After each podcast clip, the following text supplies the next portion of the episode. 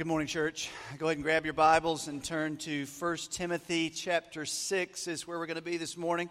We're going to continue this series, really try to wrap up this series this morning that we've been in, the book of 1 Timothy, which has been personally extremely challenging for me. I hope for you as church family to walk through this great New Testament letter that we call 1 Timothy. So we're going to try to wrap this thing up today and get through the end of chapter 6 together. 1 Timothy 6:11. We're going to be right around in there in just a minute. Let me try to take just a second and set the context for what we're going to be reading here in just a few minutes. And I want to do it this way. Some of you may know, I don't know that everyone knows, but just a few days ago, my wife and I and 20 others from our church family returned from 10 days in Israel. And an incredible opportunity that it is to spend that time in the land of the Bible, if you will. And just an incredible few days. If you have, 5-6 hours to kill, ask somebody that went on the trip, what was the trip like? And they will share a whole lot with you of what it's like to walk there and see kind of the Bible come to life, so to speak. And I'll just say this, it's something we hope to do every 2 years as a church, is to take a group from our church and travel through the land of the Bible. Ton I could share with you about that. I'm not going to show you my slides or anything like that. And some of you are like, what in the world's a slide? But anyway, one of the observations, was just the nation of Israel itself today. Something that becomes very apparent when you're there is that the people of Israel today, particularly the military and the citizens of that country, are at any given moment, they are in a state of readiness for a fight or for war. Now, not that the people of Israel are trying to pick a fight, that's not the idea, but as a very small nation, if you will, surrounded by other nations, some of them that are not too keen on Israel and would really like to see Israel banished from the earth, they have to be ready at any moment for a fight that may come to them. And there was just so many things that struck me that were evidence of that when we were there. One of them is every teenager, male or female, serves at least 2 years in service to their country. Another one that was very obvious to me as we were even touring around Israel, you hear the F-16s flying over constantly at any given moment in the nation of Israel, very small nation, size of New Jersey. There are 12 F-16s flying around the perimeter of the nation of Israel constantly, 24 hours a day, ready. If any enemy encroaches on their airspace, they're ready for what might happen. Another one is we visited something called a kibbutz. And you say, I have no idea what a kibbutz is. Well, a kibbutz is a community.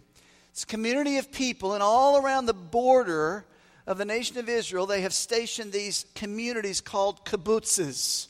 Kibbutzim, I think, is the actual plural term. And every kibbutz has at least two things. One is they have a bomb shelter. They are ready right there on the front lines. If the bombs start falling, they are ready to go into that bomb shelter. The second thing that every kibbutz has is an arsenal of weapons. And they're going to come out of that bomb shelter, and they are the first line of defense of anyone who comes into the nation of Israel. Moms and dads and sons and daughters are ready to defend their brothers and sisters and fight. They're right there on the first line of battle. What's the point in all that? The point is that I saw a people who were in a state of readiness for a fight that might come to them. So kind of reflecting on that and heading into this morning and heading into 1 Timothy chapter 6, here's something that was really convicting to me personally, and I think is a point of challenge for all of us who are Americans and followers of Christ. I think one of our great challenges for the church in America is that we prefer and drift to a posture of peacetime and pursue comforts and ease over a readiness to fight the battle that's coming to us. I think that's exactly what Paul has in mind as he wraps up this letter to his young son in the faith, Timothy. You hear great emotion as he writes. You hear great compassion for Timothy, Paul is very concerned for the church there at Ephesus, those believers. Timothy was the pastor of the church. Paul is writing to Timothy because he knows he wants to invest in Timothy for the good of the people that Timothy leads.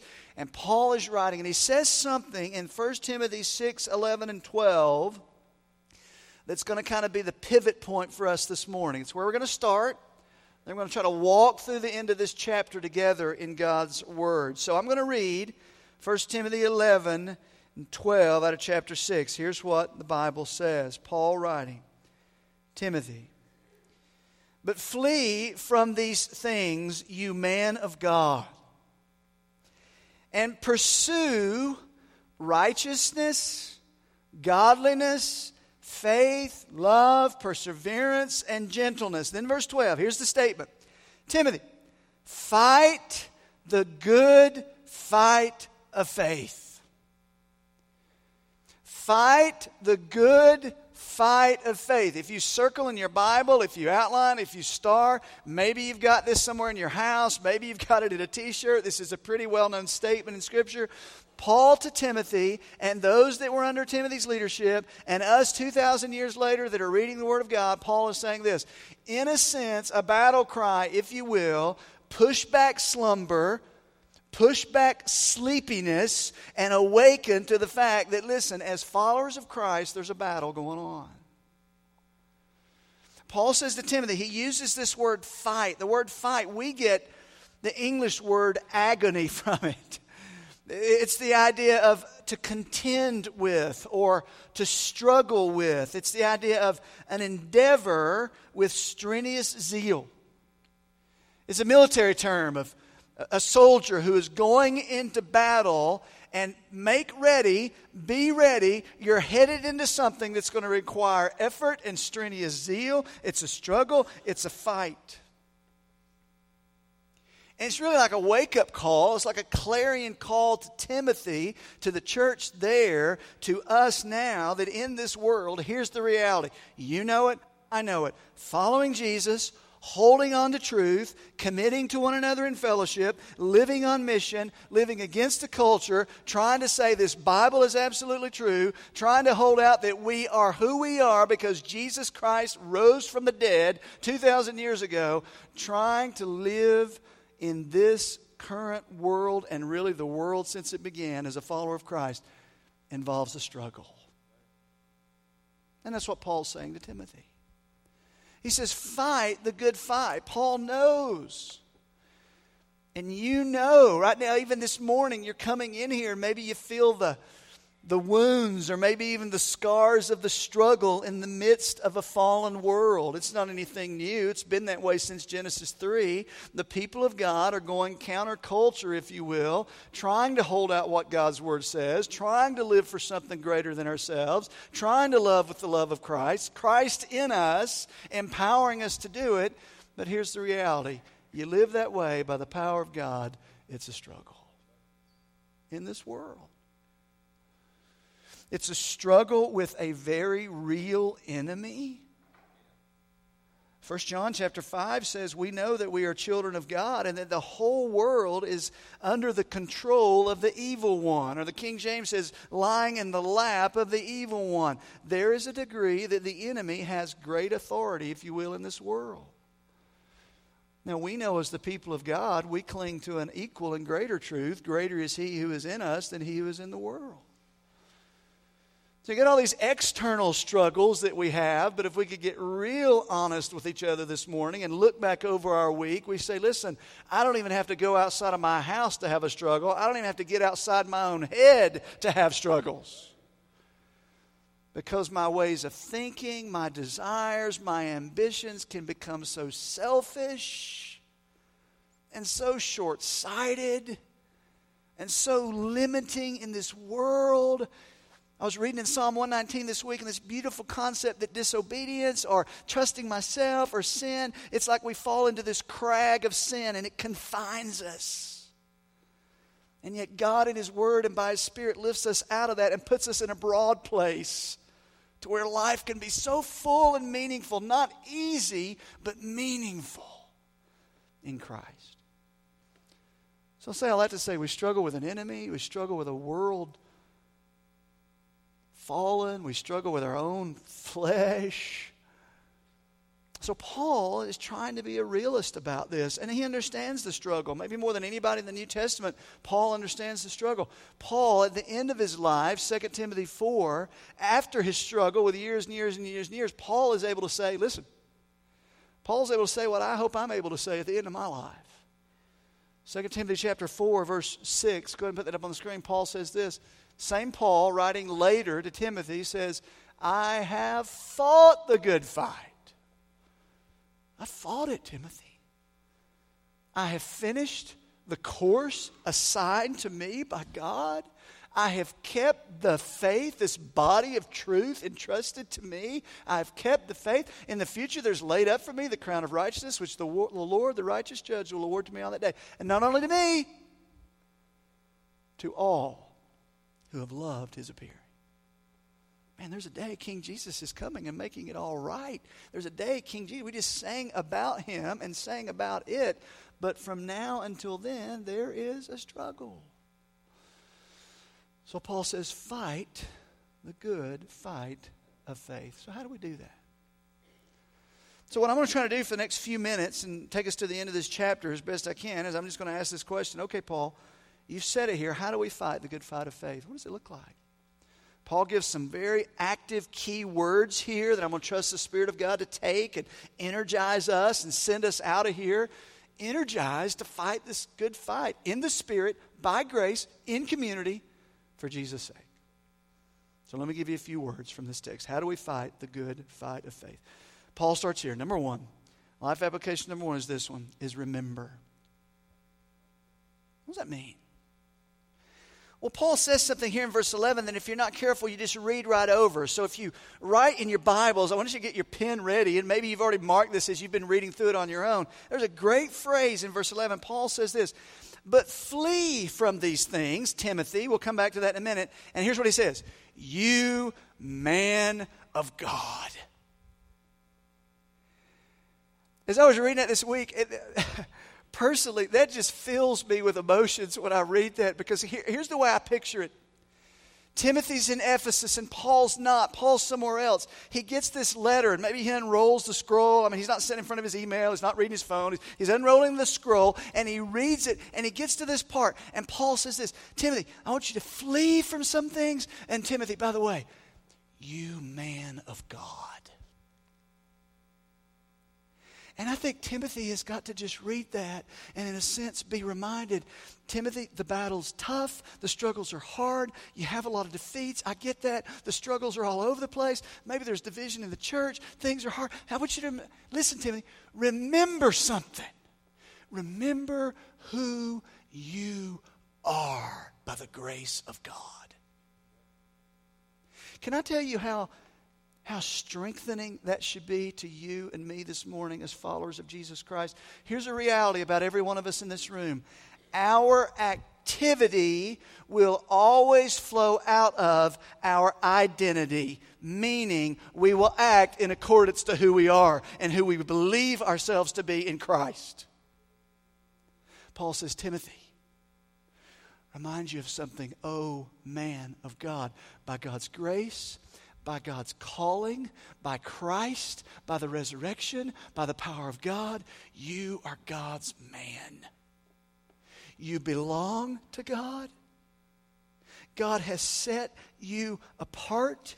God has called you out. God has equipped. God has enabled. God has entrusted. And God is now commissioning you to live for a purpose greater than yourself.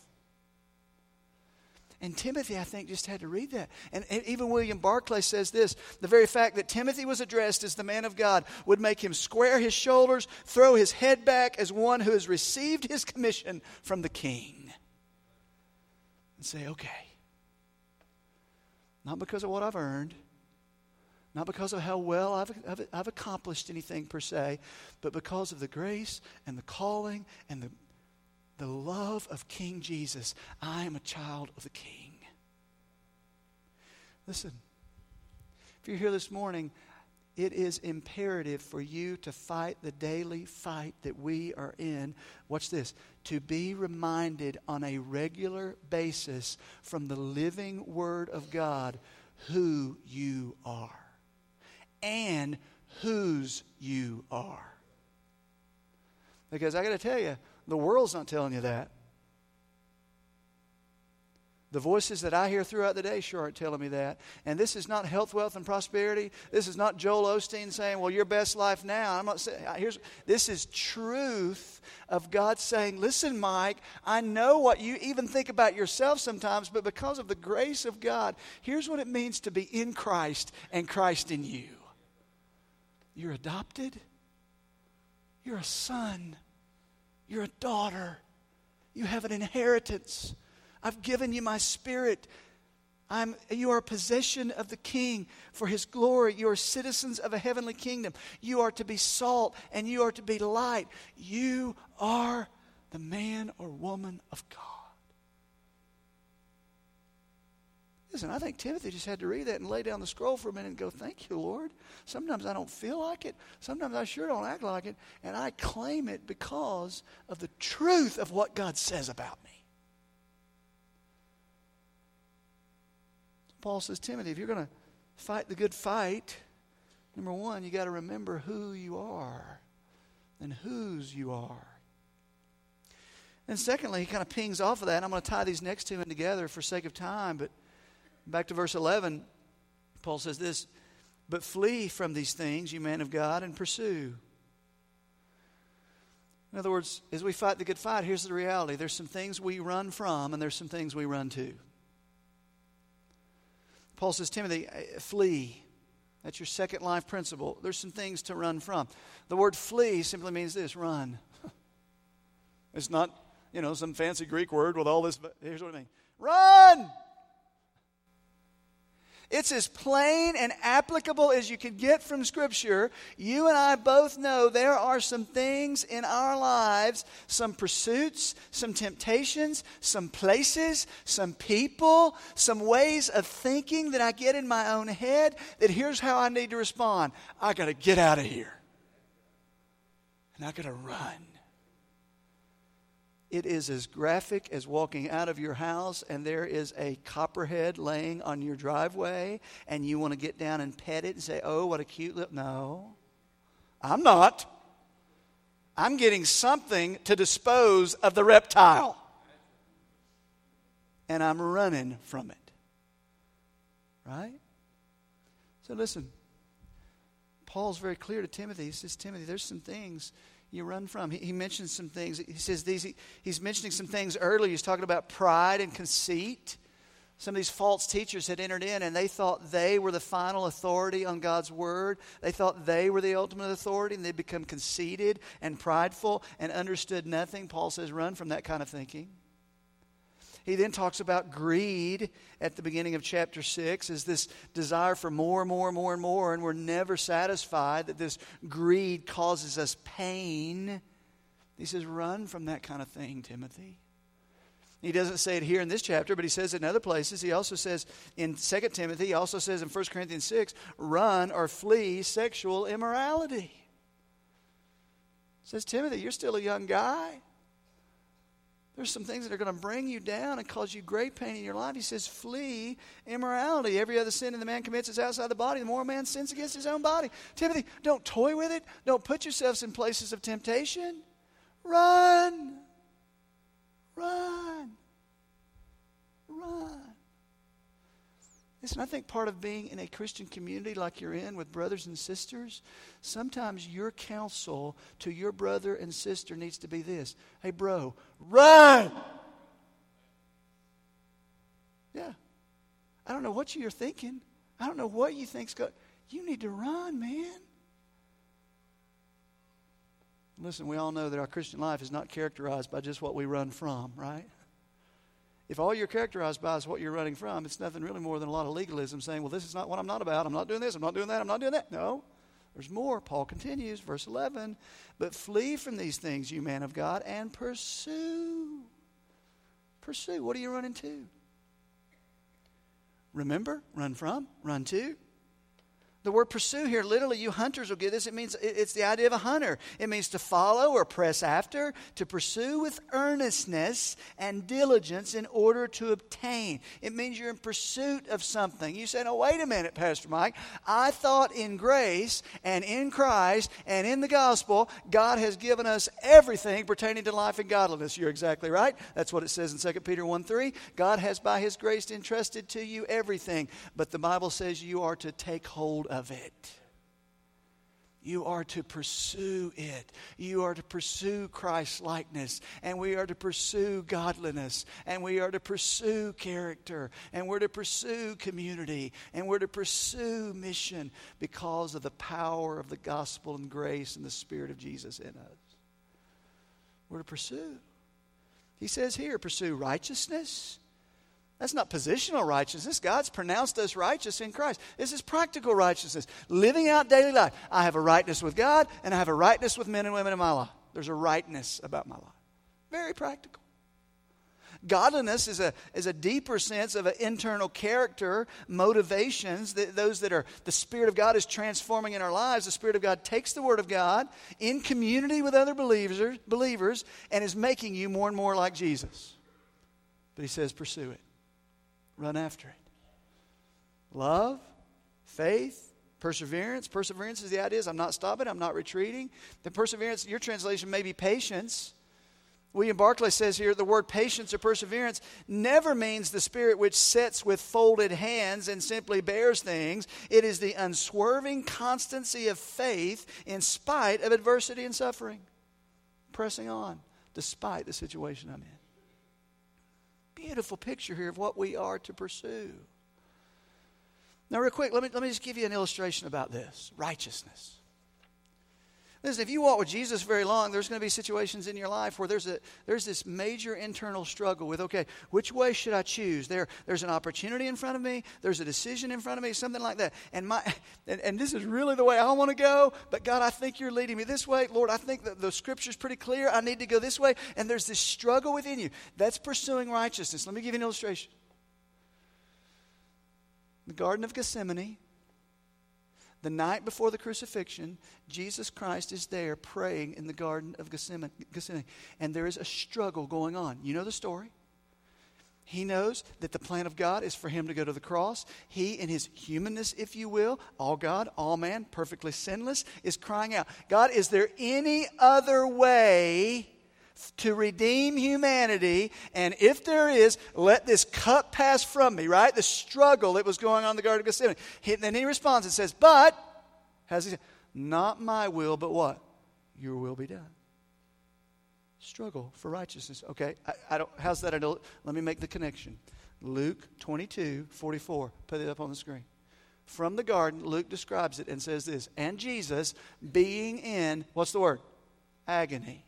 You know what word that is? Fight the good fight. Same word.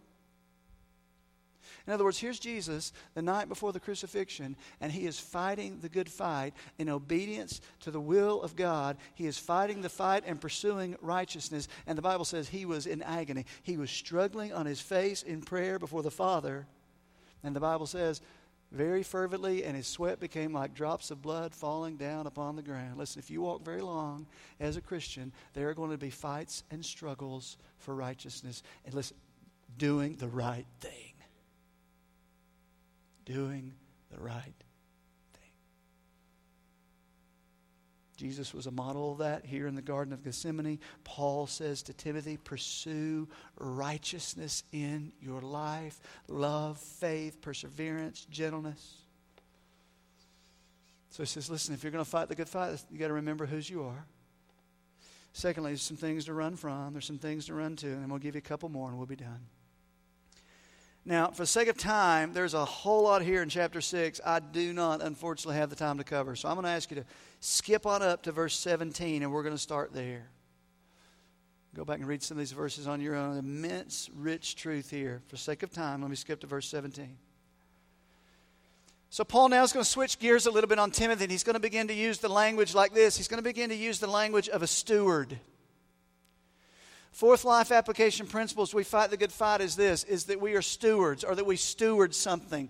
You say, Pastor Mike, I don't even know what that word means. Steward, what does that mean? Here's what a steward is. A steward is something or someone, very simply, that manages well what has been entrusted to them. As you grow in your life as a follower of Christ, as churches grow in our maturity, as we grow in our spiritual understanding, we grow to understand God has entrusted much to us. A mark of maturity is how we manage and utilize what has been entrusted to us. It's a steward. You're not going to entrust your house or your kids to someone who's not going to be faithful to take care of your kids while you're gone, right? You entrust them to someone to be faithful. Paul now is speaking to Timothy about being a steward over two particular areas. He's going to talk about riches and money. You say, are we going to talk about money? Yep, because the Bible's going to call us there. And then the other one is he's going to talk about the deposit of truth that you have been entrusted with. How do you manage? How do you handle what has been entrusted to you? The first one, Paul goes to the area of resources, of riches and money. Now look in verse 17. How do I manage what has been entrusted to me? Paul says in verse 17, speaking to Timothy, okay, Timothy, I want you to instruct. The word is command. You say, Pastor Mike, I'm getting a little bit nervous because it sounds like we're going to talk about money and my stuff.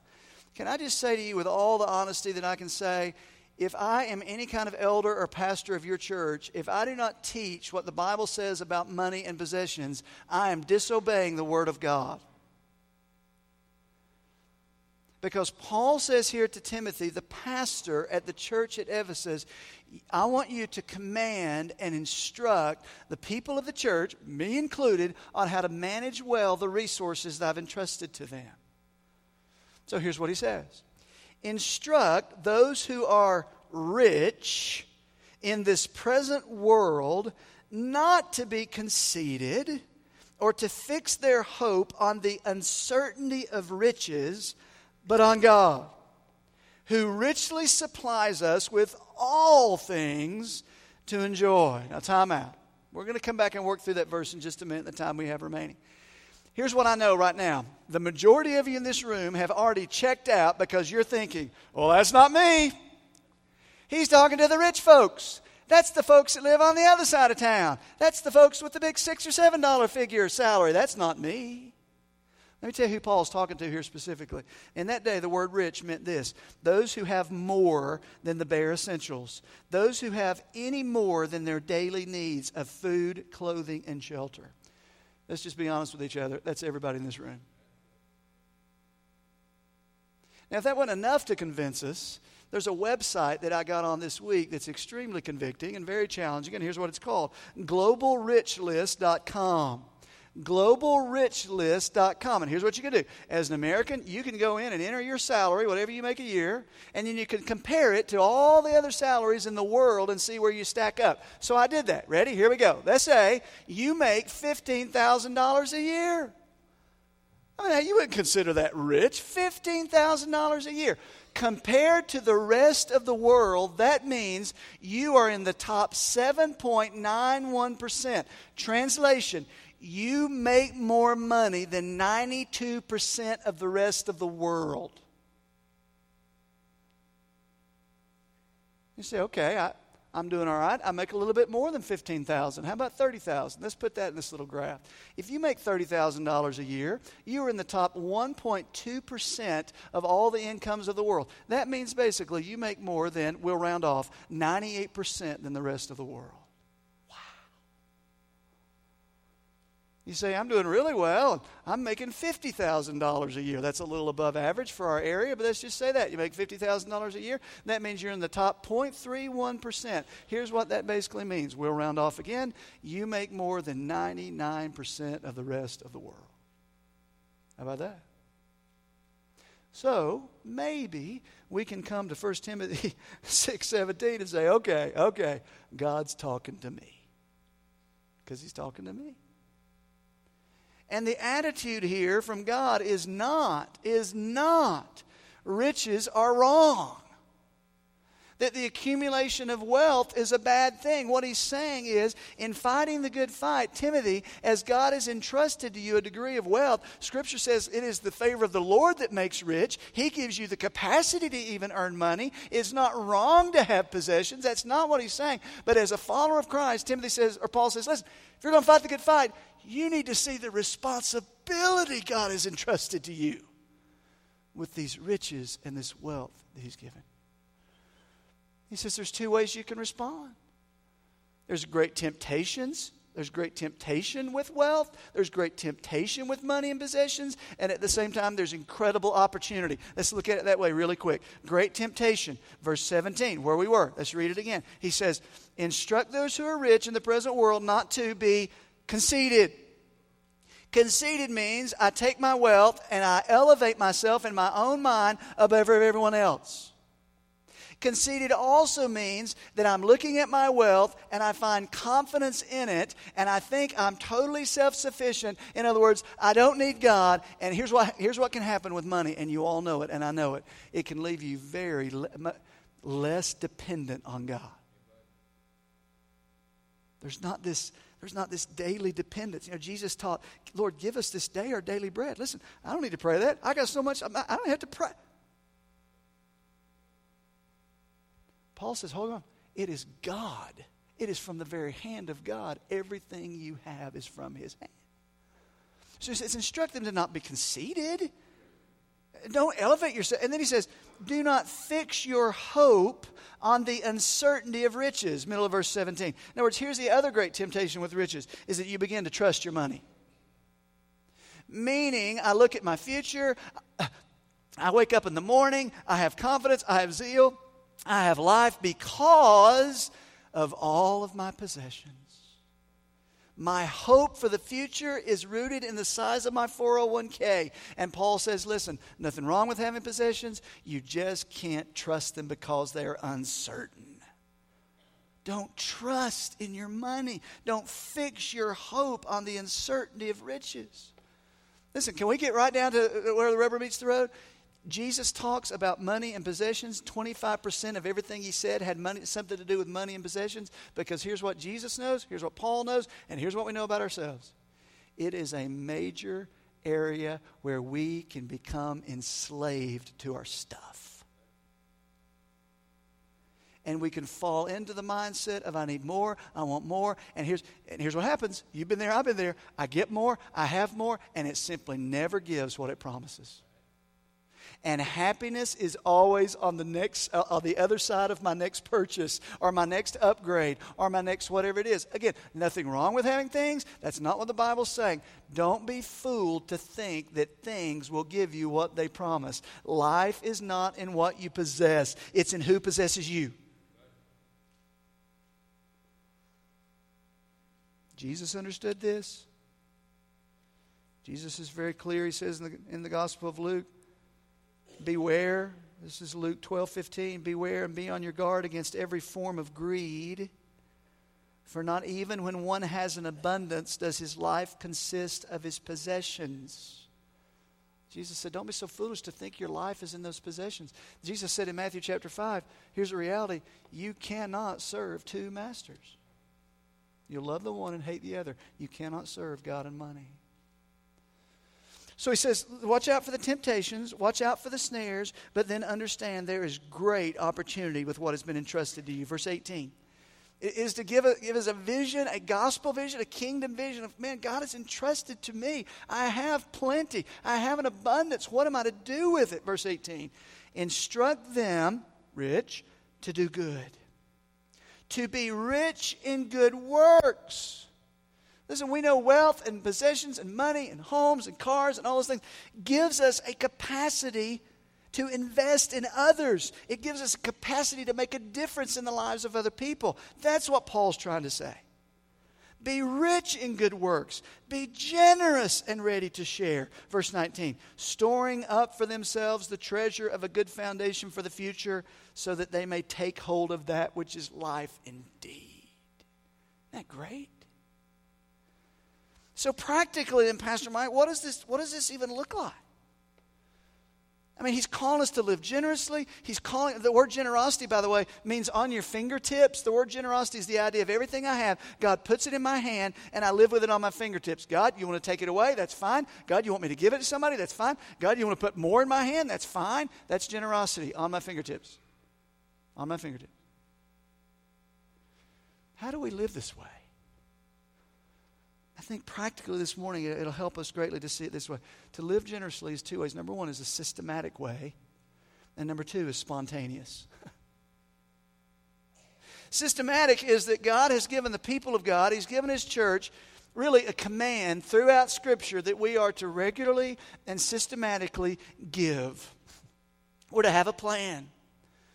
We as a church, one of the reasons we as a church even do what you call taking up an offering, and I as one of your pastors and elders, we teach on giving, is because God has given us a practice to follow that we regularly give. Why? Because He's more concerned about my heart. There is a way that I can fight against greed and fight against materialism, and here's the way I do it. I give.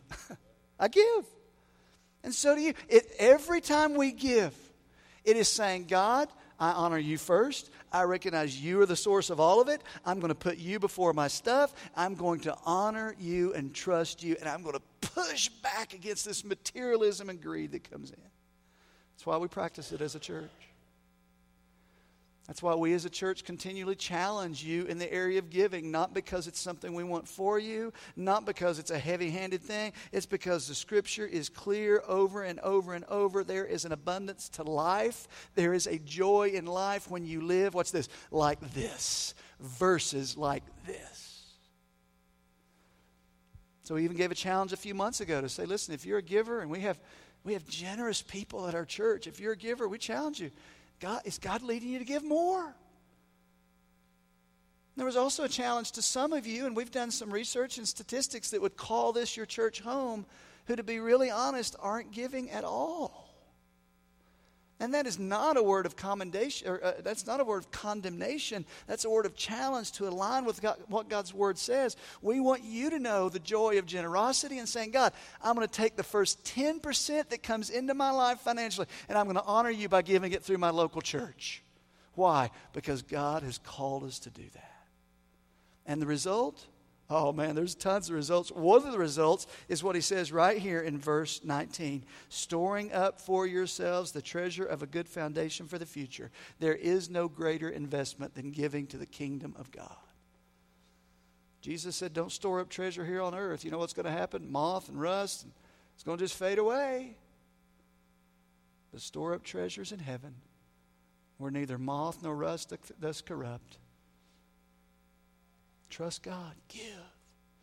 Is there a systematic way that you're giving? Are you giving through this local church? We're encouraging and challenging you to do it for your sake. Secondly, spontaneous.